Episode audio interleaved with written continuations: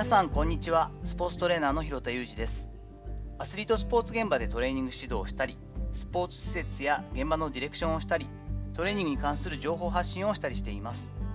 本日は知的欲求を持つことが周りに与える影響というお話をしていこうと思っています。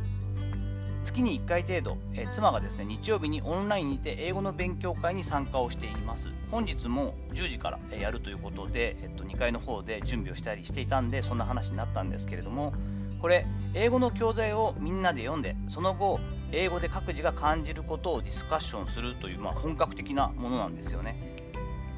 留学経験があり、現在も English preschool で assistant teacher をしている妻。私も留学中にその彼女と出会って帰ってきたわけなんですけれども、実際にまあ話をしている様子だったりとか、まあ、お互い英語力分かってますから、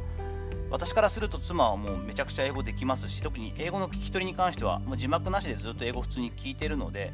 もうネイティブに近いレベルなんじゃないかなと思っているんですけれども、それでもですね、話を聞いてみると、仕事で使う英語は限られているし、いろいろな意見を英語で聞けるのは新鮮だと。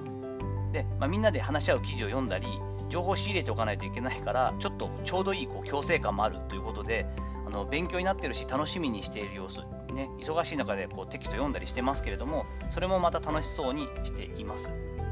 メンバーは元教師の方であったり、塾の講師であったり、帰国子女の方といったそうそうたる私からしたらメンバーで、50代の女性が中心のメンバーということだそうです。お金を払ってこう誰かが先生を雇ったりということではなくて、興味ありそうなメンバーに声をかけて行っているということで、大体4、5人ぐらいのメンバーでやっているようですね。妻も声をかけてもらってこれは興味があるんじゃないかということでやってみないと言われて入ったそうなんですけれども妻は1年ぐらいかなやってると思うんですがもうその初めの初期のメンバーっていうのはかれこれ45年ぐらいはやっているそうなんですね。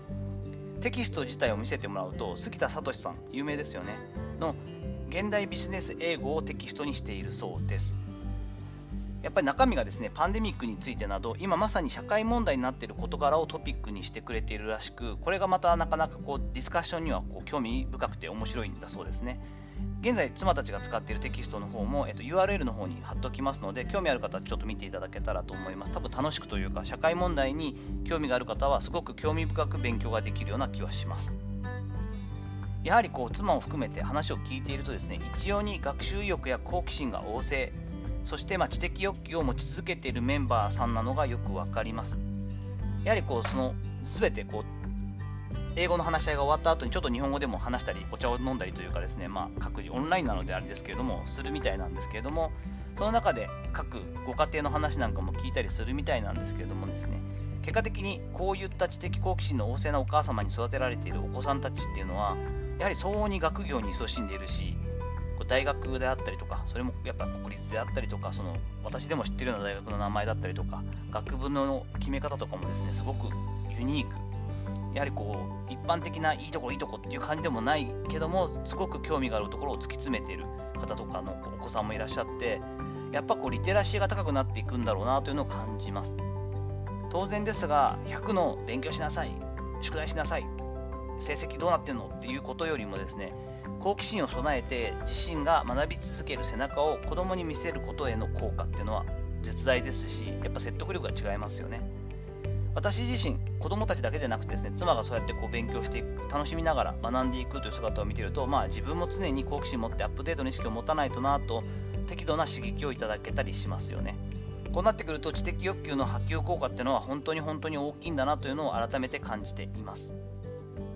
そんなこともあって自分も楽しみつつ学び続けたいなと思えることを探求し続けていきたいなというふうに感じているんですけれどもなかなかね仕事においては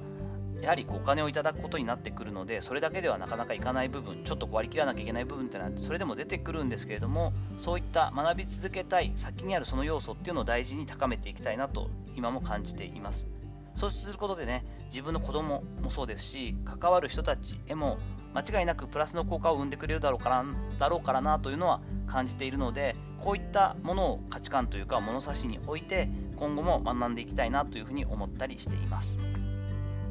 さていかがだったでしょうか？本日は妻がですね、えーと、月1回のオンラインでの勉強会をしていることもありますので知的欲求を持つことが周りに与える影響みたいなことについてお話をさせていただきました。本日の話のご意見やご感想などあればレター機能を使ったりコメント欄にお願いいたします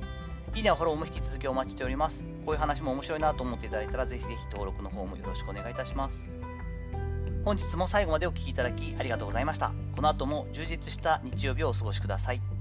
それではまたお会いしましょう。広田裕二でした。